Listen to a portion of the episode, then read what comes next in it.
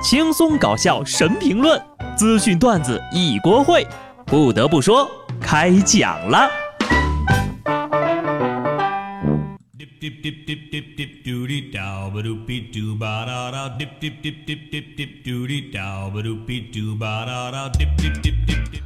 Hello，听众朋友们，大家好，这里是有趣的。不得不说，我是依然在加班的机智的小布。这几天呢，新闻大家也都看了，不是堵车就是各种不愉快。说实话啊，我一点都不建议国庆期间总说这些不好的。你说万一哪天取消长假了该咋办呢？应该多报道一些国庆游人喜气洋洋打成一片，公司员工含泪加班笑领三倍工资之类的正能量新闻。这个才叫全国人民欢度国庆呢。说起加班啊，不知道有多少人跟小布我一样哈，节假日还在为了各位老板的未来苦苦奋斗的呢。说实在的啊，加班倒是没什么，关键没有三倍薪资就很难过了。而且啊，就像这样的黑心私企，好像还挺多的啊。当然了，不包括我们，我们媒体工作人员。老话说得好呀，地球不爆炸，我们不放假。国庆节前后，杭州一姑娘啊，在网上发了个帖子，表示公司的放假安排是一号、二号放假，三号、四号正常上班，而且没有加班工资。更可怕的是，之前公司安排加班啊，有员工不参加，还被罚了五百块钱。网友就把这事儿反映到了当地人力资源和社会保障局受理。据人社局回复，劳动保障监察大队已经将此事立案，并按规定程序查处。干得漂亮啊！这样的黑心企业就应该有人勇敢地站出来，直接怼他。这姑娘就是我们学习的好榜样。当然了，如果各位已经做好了被公司开除、领导给穿小鞋的准备的话，可以尝试一下。悲哀呀！要说咱们这一块最不缺的就是人。就算是私企的工作，你不想干，大把人抢着干呢。就是这么无奈，要么加班，要么走人。我还是挺佩服这妹子的勇气的。怀念当年上学的时候，管他什么节假日，不管布置多少作业，对我来说都是没作业。现在可不行了呀！要不是为了生存，我还真，我是真热爱这份工作。开头也说了，这几天老有人抱怨说堵车之类的事情，其实是你们选择的出行方式不对。为什么不坐飞机呢？你要说飞机票买不上，为什么不坐私人飞机呢？昨天四川资阳安岳县一个网友就爆料，看到国庆节堵车，他就在路上散步，滨江路上突然降落了一架飞机，走路都被堵上了。后来据知情人介绍，这飞机啊是当地一个大老板开回来的，停靠的道路也是人老板捐建的。目前尚未投入使用，老板说了，回来过中秋节的，往年呢也是开着回来过春节的。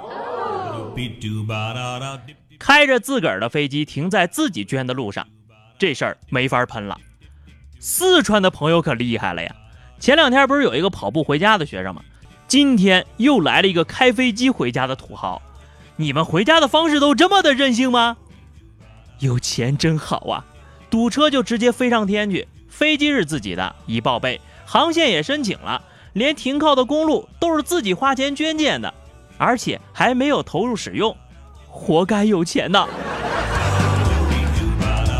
俗话说一分价钱一分货，有钱人享受的服务可是我想象不到的呀！山东济南一家刚开业不久的民宿迎来了他第一个小长假，这里的房间根据住宿条件不同，价格每晚在两千到五千不等。另一家高端民宿也是周周爆满，十一假期需要提前至少一两个礼拜预定。不少人感叹：这么高的价格还能叫民宿吗？节假日出行呀，除了堵车，店都住不起。现实就是，有钱的提前几个礼拜都订好了。这个价位定位的人群呢，我估计就是那些高消费群体，没有什么好讨论的。一个愿打一个愿挨，我们就不扯什么道德问题了。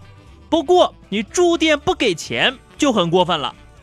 贵州有一大哥在酒店消费之后想逃单，沿着通信线路往对面的大厦滑，果然半路被困在空中了。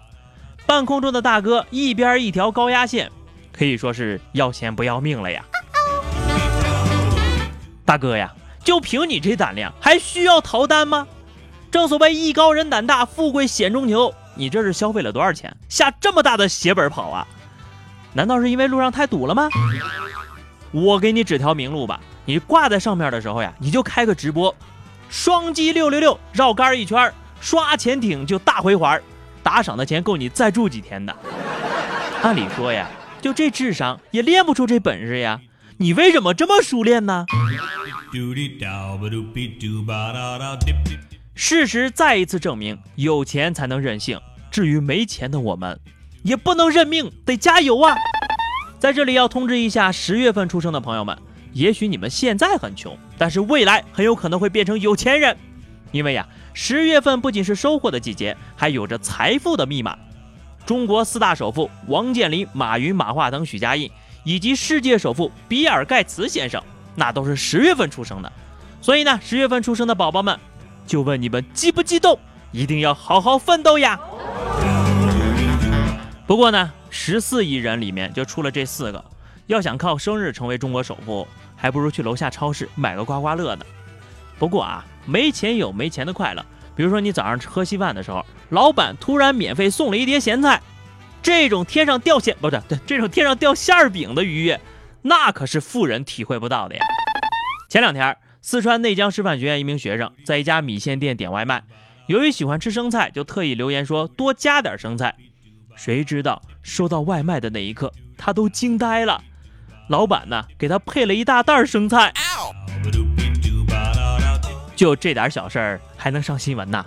记者同志，你可真能逗我笑，我都没敢告诉你。上回我加班的时候点了个驴肉火烧，让老板多加点肉，最后收到的时候。那是一头驴叼着个烧饼来的，烧饼还给我啃了一半。不得不说的是，老板真是一个实在人，业界良心楷模呀。这一袋生菜的量，要是在我们单位楼下那食堂里，可是要卖十块钱的呀。大胖表示：“都别拦我，我要去这家点个老婆饼，多要老婆不要饼。”我猜呀，这老板应该是给了他一年的分量，以后记得天天在他们家点哈。不过呢，每天只吃一家，怕也是会腻。今儿是中秋节，我给大家推荐一块爽口的月饼，保证清新脱俗。柳州水上狂欢节有各种新奇的东西层出不穷，比如螺蛳粉美食节就不能错过。那儿呀，据说有一种螺蛳粉月饼，从外观看有点像糍粑，跟传统的月饼的皮也不太一样。一点都不像月饼，里面呢包有细细的米粉、花生、酸豆角、木耳、黄花菜、螺蛳肉、腐竹，螺蛳粉月饼有点厉害，就问你敢不敢吃？你说你们这些人是对月饼这个词儿究竟有多大的误解？可不是所有中秋节期间做出的饼都能叫月饼啊！